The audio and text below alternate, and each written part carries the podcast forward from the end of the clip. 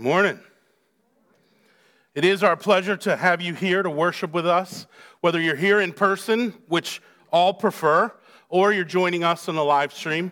Uh, we're glad that we can worship together. If you have your Bibles with you, I invite you to open up to the book of 2 Samuel. Again, we're going to continue our journey going verse by verse through this book. And today we come to the end note of the Ammonite War. So if you have your Bibles, I invite you to open up to 2 Samuel chapter 12. We're going to begin today in verse 26. This is God's word. May we hear it and receive it as such. Now Joab fought against Rabbah of the Ammonites and took the royal city. And Joab sent messengers to David and said, I fought against Rabbah. Moreover, I have taken the city of waters. Now then, gather the rest of the people together and encamp against the city and take it, lest I take the city and it be called by my name. So David gathered all the people together and went to Rabbah and fought against it and took it. And he took the crown of their king from his head the weight of it was a talent of gold, and in it was a precious stone, and it was placed on David's head. And he brought out the spoil of the city, a very great amount. And he brought out the people who were in it and set them to labor with saws and iron picks and iron axes and made them toil at the brick kilns. And thus he did to all the cities of the Ammonites. Then David and all the people returned to Jerusalem. Please pray with me. Heavenly Father, we come, we come to worship you, to pray, to sing songs of your glory and goodness, to retell and be reinvigorated by the story of the gospel once more. God, we ask that your spirit would be unleashed upon us and within us, stirring faith in us. Father, we ask that you would renew and strengthen us, and that you would use the preaching of your word to accomplish your purposes. That faith would come by hearing, as you have promised it will. Father, we thank you this morning for the gifts that you have given us, but more than all things, Lord, we are thankful for you and your work revealing yourself to us. And we ask you would further that work that you would reveal yourself to us this morning. Give us eyes that we might see, give us ears that we could hear, and give us hearts to receive all that you have for us. We give you thanks and praise in Jesus' name. And all God's people agree. Amen.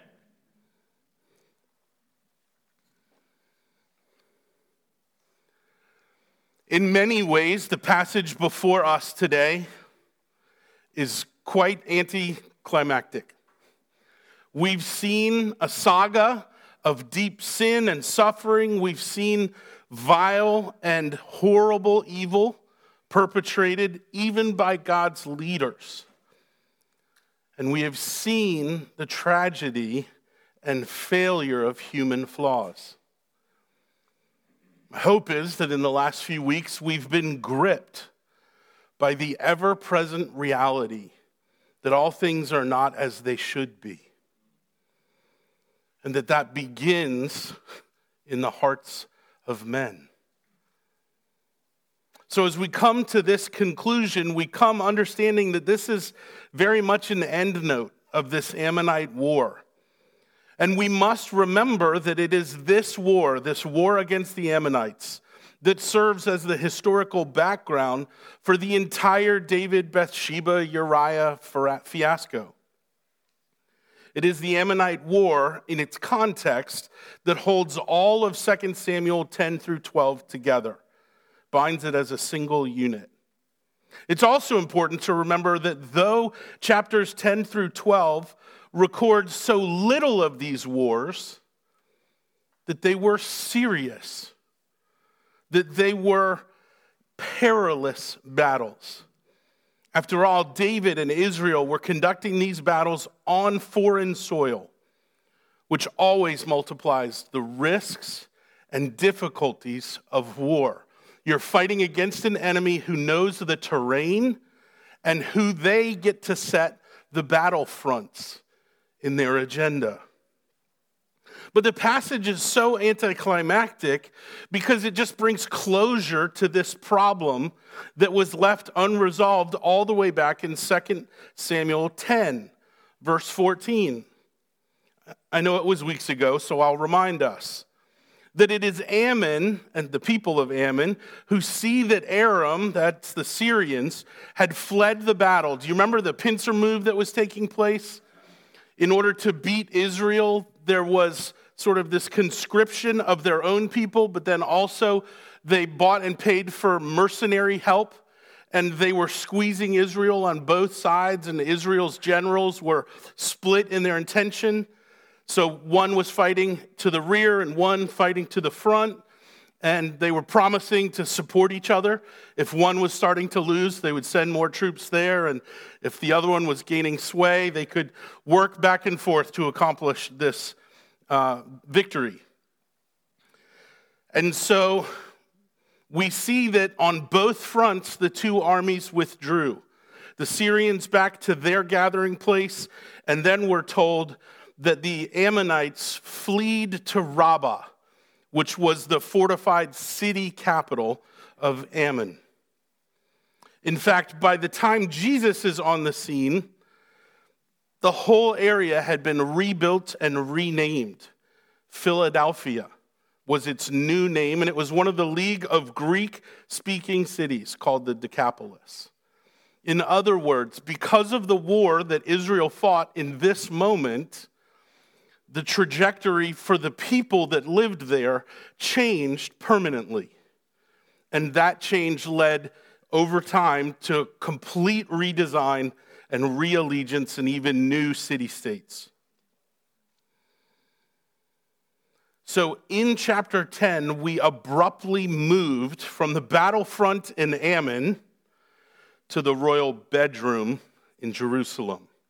And now we return our attention to these front lines in Rabbah. And there we find that the general Joab, one of David's chief right hand leaders, was mopping up the final skirmishes of this defeat, of uh, Ammon's total defeat. We see this in verse 26. Joab fought against Rabbah of the Ammonites, and he took the royal city. And Joab then sent messengers to David, saying, I fought against Rabbah, moreover, I've taken the city of waters. Now then, gather the rest of the people together and encamp against the city and take it lest I take the city and it be called in my name.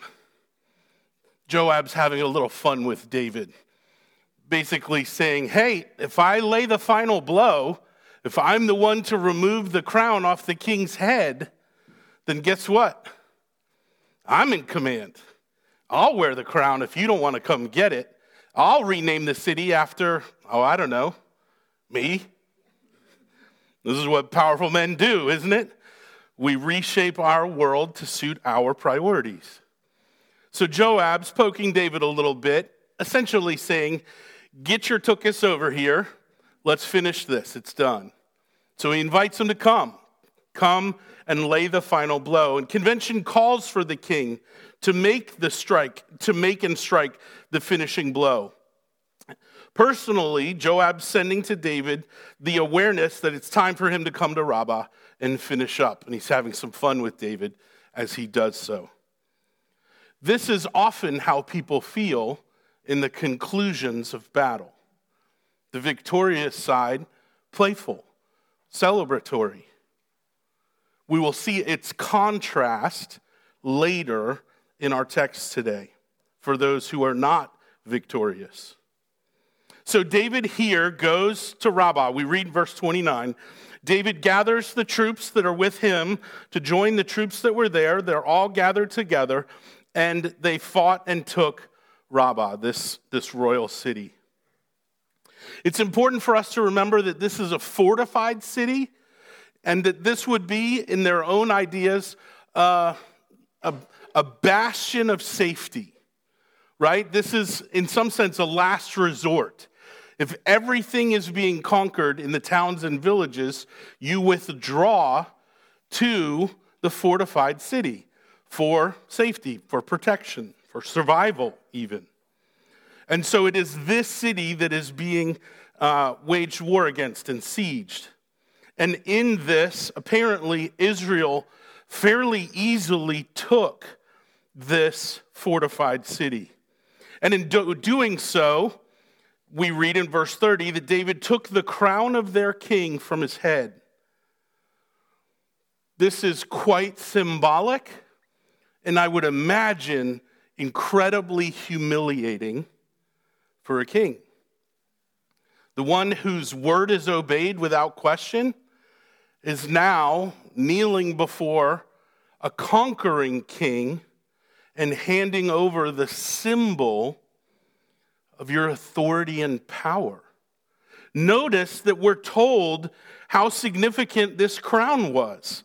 It was forged out of an entire talent of gold, and in it, a single giant precious stone. In other words, this is not an ordinary small crown for a tiny city state, okay? This is an enormously wealthy country who lavish that wealth upon the head of their king. There's great symbolism here, but great humiliation for the king himself. But if the king is humiliated, aren't the people humiliated too? That's their mighty leader. That's their sovereign in the land. And if he's forced to kneel, what are they forced to do? This can be a viscerally emotional moment where they can withdraw and, and feel just incredible volumes of grief and sadness. Their rule as a people is ended. And they're now going to be subjects, maybe even slaves of a conquering kingdom.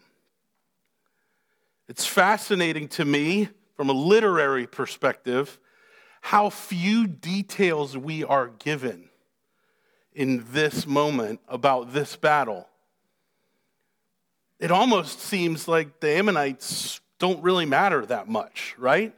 The story is about David and, and Israel, and the Ammonites are sort of this casualty of the story and not many details are given to us.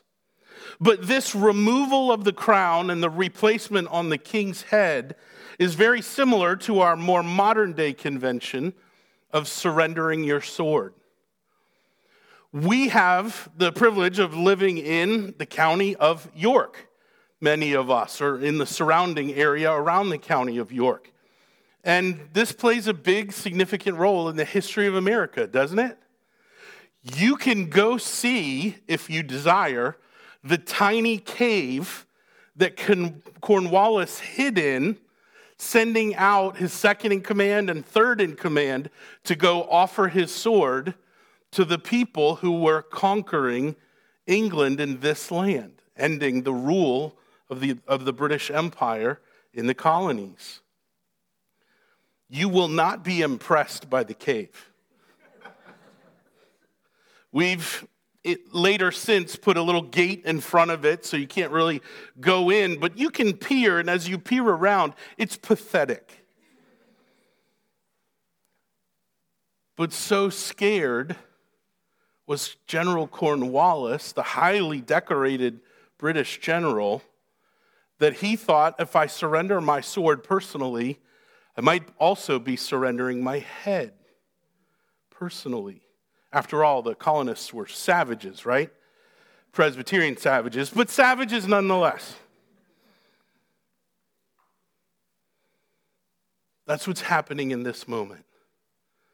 The people are conquered. Would you know if you were a conquered people? If you didn't know it before, you would know it as the crown gets removed, yes? So David takes the crown, puts it upon his own head, And then we're told at the end of verse 30 that he brings out the spoil of the city. And, you know, cities have lots of money because they're the central commerce and fortified protection. This is where the bank is for your entire culture and community. And the vaults get emptied and the loot taken away. Israel brings out, which means takes possession of, a great amount of valuables. It might be gold, silver, cloth, whatever. Cattle for sure. And then in verse 31, we're told that David brings out the people who were in that city and he sets them to labor. And then we're told the instruments that were distributed for their labor. And this is where we get a clue to what's going on. He gives them saws and picks, iron axes, and he makes them either pass through or form bricks at the kilns. In other words, what David is doing here is forcing the conquered people to dismantle their fortified city.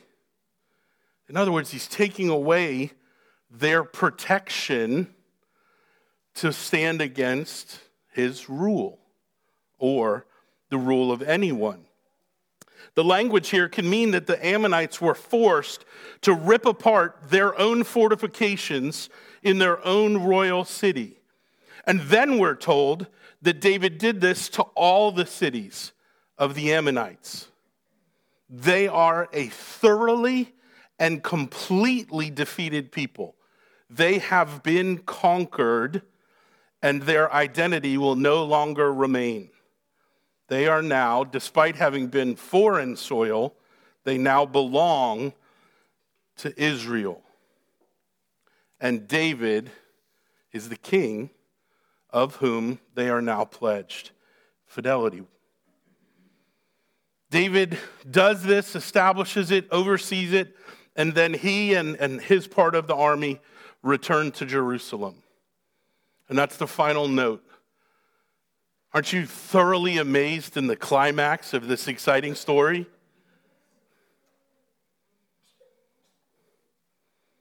Passages like this are not sexy to preach. They're not sexy to study on a Tuesday morning in your devotional time. They're just not despite having all the elements of war and battle and instruments and conquered people. Maybe Quentin Tarantino could make a good movie out of this. But I think for most of us, we're like, like you didn't tell us hardly anything about the war. And yet, why bookend it if it doesn't matter? Right? I think that what's happening here is that as the author is unfolding this story for us, we're supposed to see the details that are missing and evaluate them. In fact, the older a narrative is, the older a story is, especially ones that are written down and recorded, the more important the details presented are, and the more important details unpresented become. And I think there's two reasons for this. One, you never write down the things that everybody knows, right? You guys have Thanksgiving coming up, and there are probably some family traditions that you have. There's probably some things that happen at Nana's house that don't happen at Mimi's house, right? There's some dynamics in play in culture and in the relationship that culture has with tradition. But you don't have to write down for the next generation things that they've grown up immersed in. So if you ask a kid, what are the traditions of your family? They might give you traditions that the parents go, yeah, we've done that like twice. I don't know why you think we do that every year. Like we don't do that every year, like you're saying it wrong. But for the kids, they experience it in such a way and attach a loyalty to it that it instantly becomes all the time, which is fine. But we don't have to write those things down. We don't journal that. We journal our experience of it or our reaction to it or whatever interrupted it or changed it, reformed it. But we don't write down the things that everybody knows. Second, when a writer in this era, without an internet that holds it all free for us, or a printing press that makes it easy to reproduce at volume, when you're hand scribing with ink on papyrus, expensive paper, yes? Ink, costly, yes? You're not going to add things that don't matter. And so, what we do in understanding literature at this point, I really feel weird giving a literature lesson in the middle of my sermon because I was terrible at English growing up. I owe a big apology to like Mrs. Blackburn and Mrs. Vogel and a whole host of other teachers. What's not said contrasts with what is said. What details are provided stands in contrast to the details that aren't. So we get most of a chapter on this war, and then we get two chapters on David's fiasco with Bathsheba and Uriah, and then we get this tiny footnote to bookend and close the story. What are we to interpret there? with so little literary attention given, it becomes quite easy for us to overlook or even forget how much the strain of war adds to the emotional, spiritual volatility, both of the soldiers and of their loved ones. The Hebrews hearing and learning of this story, recounting it and remembering it, view it differently than we do just watching it, reading it, hearing it. And yet, we're told that all scripture is given by God to us to grow us, to stretch us, that we might know and understand. And that God didn't overshare is a central commitment of the leadership of our church. Your elders are passionately convicted that we go verse by verse through books of the Bible. We do so so that we don't get to rock on our own hobby horses because we want the whole counsel of God. Yes? Even the anticlimactic bookends of war. And so it is upon us, it's incumbent upon us, that we answer the question what's the theological witness of this text? We've seen the severity of David's sin. We've seen the overwhelming, shattering nation of his shame. David's sin and repentance have taken up almost the whole story, right? What are we to learn? His sin and repentance have been on full display in these chapters. So, what are we to conclude comparatively? I think it's this the Ammonites don't really matter. It's not that God didn't love them or, or have a plan for them. I'm not talking in that manner. I'm talking about the comparative time and ink spent in telling this story. The Ammonites don't really matter. They're not the central element of this story, they're the background moment. They're the setting, if you will. But I think the focus, the comparison we're supposed to make here, is that the obedience and holiness of Israel's leaders, especially their king, is of far greater significance than any number of neighboring nations. Does that make sense? Just by volume, we see how important David's moment of failure and flaw is.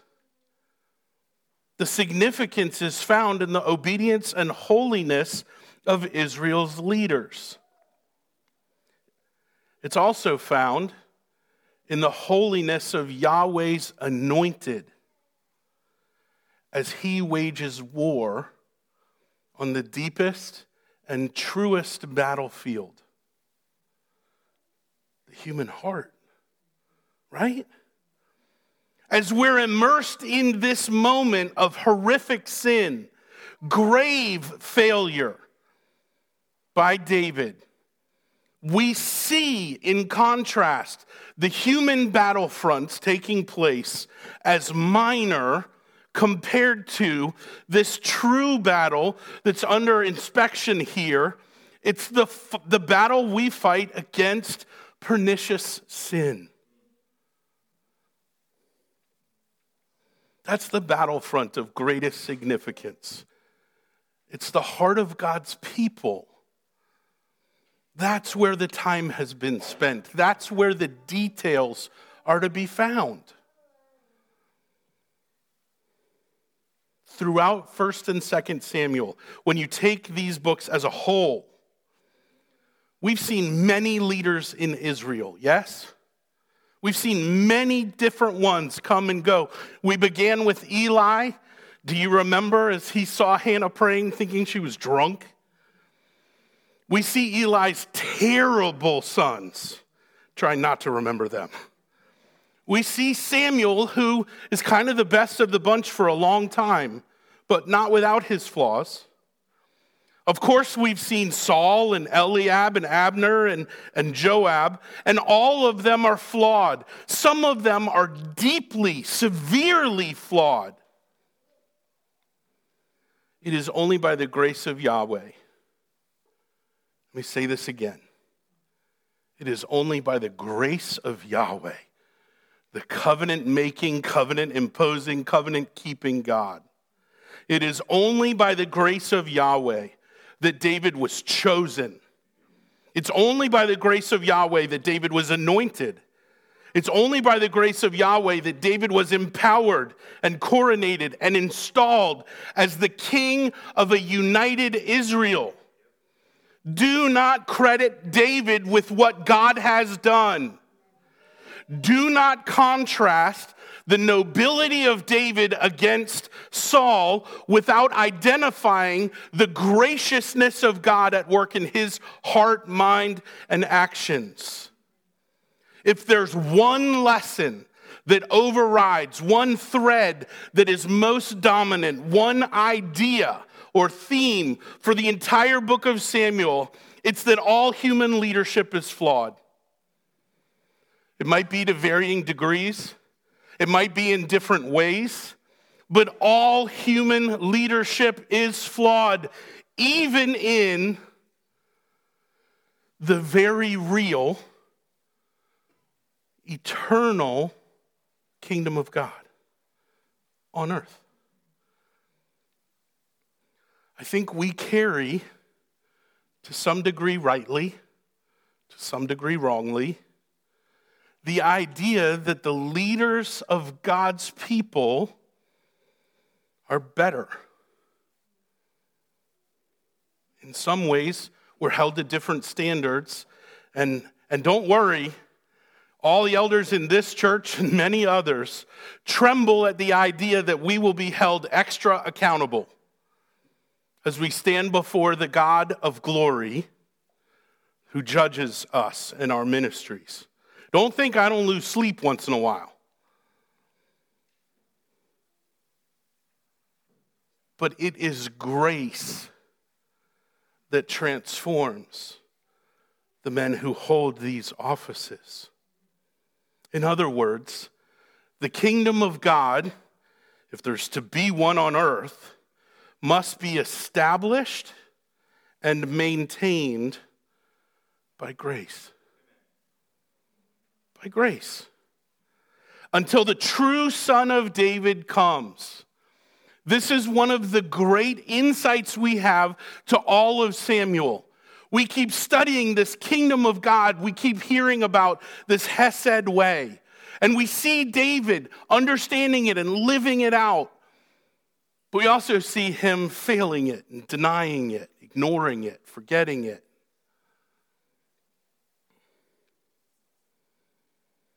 But the Hesed way is God's way. And it is coming to earth and unfolding piece by piece, bit by bit, but always imperfectly. Until when? Till Jesus comes and the true Son of David, in all his glorious perfections, can be seen. And yet, seeing, we didn't see. Most of us, if we had been there, would be the same, right? This is God's king over God's kingdom. This is the faithful covenant keeper doing what he has promised to do before there were stars, before there was land and sea. In the eternal mind of God, they pledged. This is the, in Latin, we call it the pactum salutis, the agreement of salvation, the pact that God has within Himself, Father, Son, and Spirit, to bring about this eternal kingdom and the redemption that would be required to undo everything we've done. The contrast here shows us a deeper and truer battlefield, a deeper reality of the human heart as the true mission field. If the kingdom of God is to exist, it will be led by imperfect people until the true Son of David came, conquered, and will return. From that day forward, our flaws gone. You guys dream about that day? I really think we're supposed to. Not picture it all out and, and novelize it. I mean, dream about it, glory in it, wonder what it's like to be existing in a place without shame, in a place without suffering, in a place where all our service is perfect, all our prayers perfect, all our celebrations perfect and all the flaws, all the failures, all the sin permanently expunged from our life and from all creation. That day is coming. And David doesn't bring it. That day is coming, and Samuel can only tell us about it. That day is coming, and we wait eagerly right? How many parables in Jesus' day do we find in the Gospels about waiting eagerly for the return? About understanding that while it is day, we work, and that night is coming when we will rest. One of the most amazing and, and essential elements of our faith is that that future state of perfection is breaking in to our everyday lives. Are we as perfect as we should be? But is God doing a work in you? If you know Christ, if you've been united to Christ by faith, and that's the only way it can happen, then God is at work in you and through you and around you. And guess what? Your experience of that work is a terrible measuring stick of what God is actually doing in your life. All those days you feel distant from Him, He's intimately transforming you. All those days you leave your Bible dusty on a shelf or right there on a bedside stand, never to be used, more used as a coaster than a sanctifier. He's still working. It doesn't mean you're free to leave your Bible dusty. Is that what I'm saying? You're in the wrong place if that's your goal. But instead, He's transforming you. One of the ways I love to describe that is that the Holy Spirit is every day in every way renewing you and preparing you for citizenship in glory. That's what you get to dream about. That's what you get to long for. This is also part of why we mourn our sin. we see and grieve over these flaws and imperfections in our leaders and in ourselves, leading us to long more and more and more for the one without flaws, our true and eternal King. And he will take all our crowns. Right? Don't we gladly take our own crowns off and throw them at his feet? That's a picture of his rule in our lives. Now, some of you might look around and be like, I'm pretty sure Shirley has more gold in her crown than I do. It doesn't matter. Your crown is yours temporarily until you cast it joyfully at the feet of the King of Kings. Until you remove it from your own head and say, Rule me. You have conquered me. I've been united to Christ. I no longer live, I'm crucified to Christ. I no longer live. The life I live in the body, I live by faith in the Son of God who loved me and gave himself up for me. That's the Hesed way that we've been talking about. Take your crown off and give it to the feet of Jesus Christ to the glory and praise of his name above all other names. That's what we see in this text by contrast is how desperate we are for the rule of Christ in the people of God. All human leadership is flawed until it's final. And on that day, no flaws remain. Speed the day. Speed the day where I get to stand in glory before my Savior and render all my praise perfectly to Him. And train for that day every day until it comes. Hallelujah. I have a pastoral note. We read back in 2 Samuel 12, earlier in this chapter, verses 11 and 12. And I did not hit them hard in the moment. We talked about them, but not thoroughly. I want to give one more footnote to this. Verse 11 But when she brought them near him to eat, he took hold. Oh, nope, wrong verse. Let's go back to the correct chapter, Kevin. Here we go 12 11. Thus says Yahweh Behold, I will raise up evil against you out of your own house. And I will take your wives before your eyes and give them to your neighbor, and he shall lie with your wives in the sight of the sun. For you did it secretly, but I will do this thing before all Israel and before the sun, meaning all people. There's this element of chaos that is coming, that is promised in this rebuke of David. Remember, God's judgment on David was that he did evil, that all of it was evil. It was a scorn and scourge against God personally. And part of what that means is that we will see trouble from David's house pretty much for the rest of the book.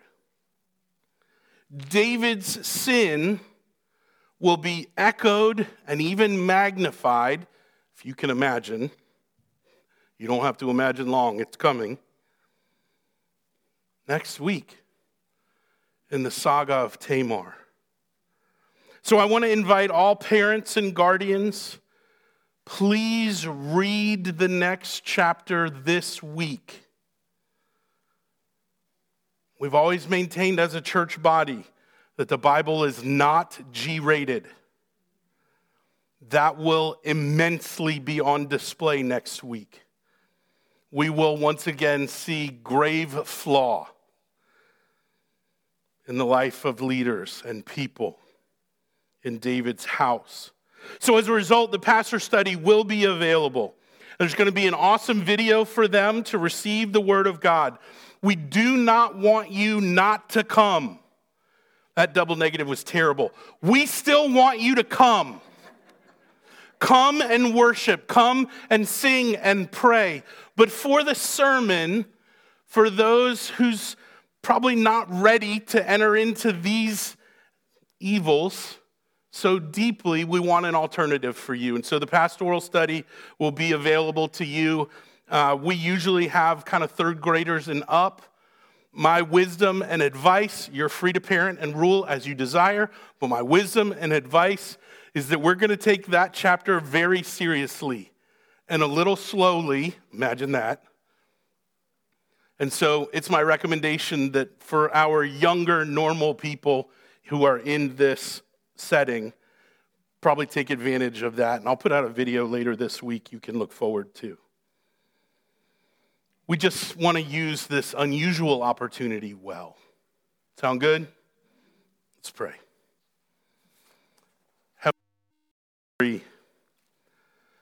We agree with this text. We agree with your work. We agree with this holy moment as David's evil is overcome by your grace. We ask that you would continue to help us be truthful with ourselves before you about our own flaws, about our own sin, about our own rebellion and treason against you. And God, we ask that in your mercy you would show us our sin and that you would take it from us, that you would overwhelm us in your goodness and your kindness. Your word tells us that it is your kindness to us that leads us to repentance, not the other way around. So, God, we ask that you would show us our sin that we might know how greater our Savior is. And come and bring people who take you, your word, your truth, and the power of your kingdom's work seriously to lead not only our church, but all of your churches until you return, and we become one united eternal body. Lord, we ask that you would speed the day. In Jesus' name we pray. And all God's people agree.